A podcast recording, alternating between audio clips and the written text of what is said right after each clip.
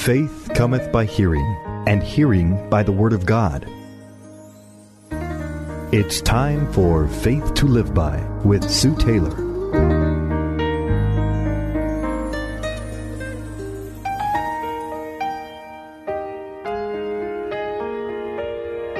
Thank you for joining me today on Faith to Live By. This is Sue Taylor. There is a great and powerful story of the providence of God found in 1 Kings chapter 17. It centers around God's man of the hour, Elijah. We don't know much of, of Elijah's background, his family, or his call to the prophetic ministry.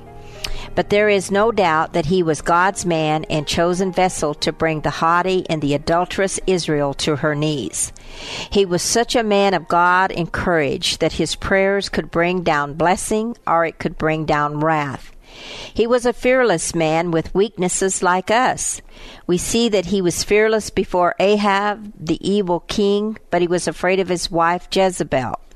One day he was a mighty warrior of victory, and the next day, as he ran from Jezebel, we see him under a broom tree, despondent, defeated, and depressed.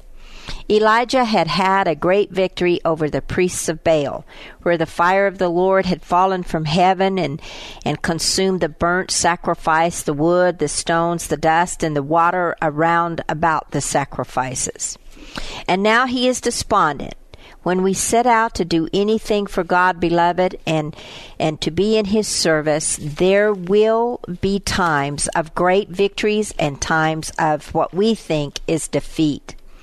Scripture backs this scenario up again and again with the giants of faith. Prior to Elijah running in fear from Jezebel, we see him at the brook of Cherith, east of the Jordan, where God sustained him with the water from the brook in spite of the drought which his prayers had brought upon the land.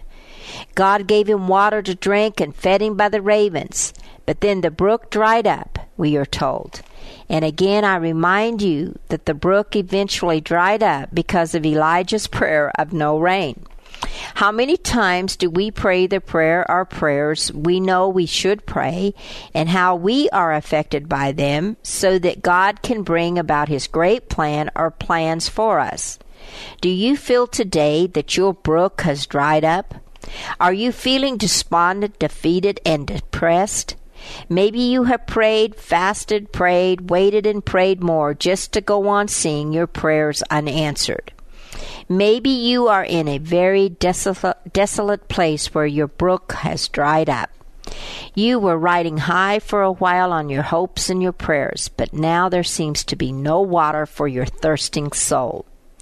The great preacher F.B. Meyer said that the education of our faith is incomplete if we have not learned that there is a providence of loss, a ministry of failing and fading things, a gift of emptiness. The dried up stream by which Elijah sat and mused, and the broom tree from which he sat so uh, depressed is a true picture of the life of each of us. There will be times in our lives that our brooks will dry up and we will run or want to run out of fear. So, what do we do when our brook has dried up?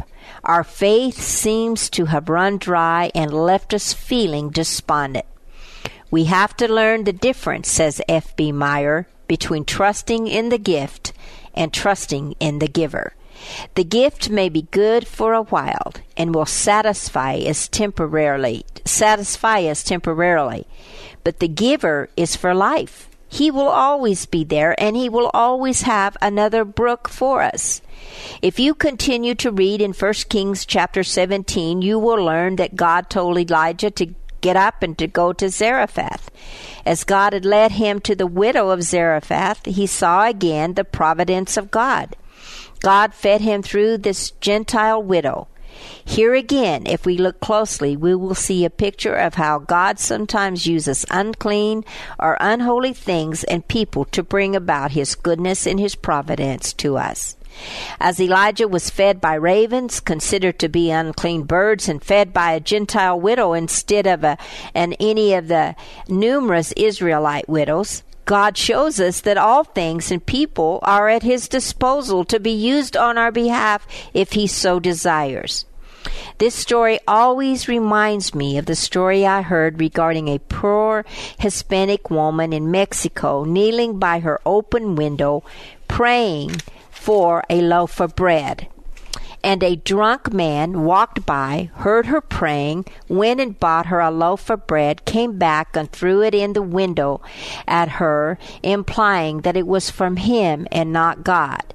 She looked at him and said, Everything is from God. He just uses the devil sometimes to make deliveries.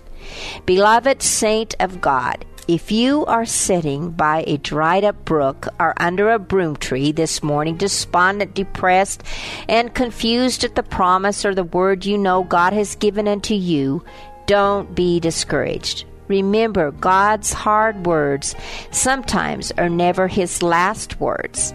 Keep doing what you know you are to do, no matter how mundane, boring, or tiresome it may seem. God sees, God hears, and God will answer. It is very interesting to note that when Elijah was so depressed, uh, sitting under the broom tree, that God treated his severe depression with rest, food, and drink, and then more rest, food, and drink. God always, it seems, uses the practical to bring about the spiritual. For scripture records that when God fed Elijah, he went in the strength of that food 200 miles. Don't give up, dear beloved saint of God, for God has even a further word and service for you. Trust in Him to, to provide not men and women around you, not in the gifts they bring, but in the giver who urges these men and women to give. There are many lessons of life we can learn from the dried up brooks, the depressing broom tree, and the mouth of the cave. And the greatest lesson is not to be occupied with self, but with your service unto God. You've been listening to Faith to Live By with Sue Taylor. If you would like to write with your comments or to request a copy of this program for an $8 donation, write Sue Taylor, 10827 Highway 86 East, Neosho, Missouri 64850. Sue Taylor is a member of the KNEO team and a keynote speaker at several church and women's events throughout the four state area. To book Sue for your next event, contact Sky High Radio at 417 451 5636. Are you a Christian who likes to read? If not, there's a whole world of Christian publishing out there that you're missing out on. I invite you to check out the Author's Corner podcast, where I talk to the latest Christian authors each week about their new book releases and what's coming next. So if you're ready to jumpstart your spiritual growth with the newest books and the authors who write them, check out the Author's Corner podcast with me, Roberta Foster.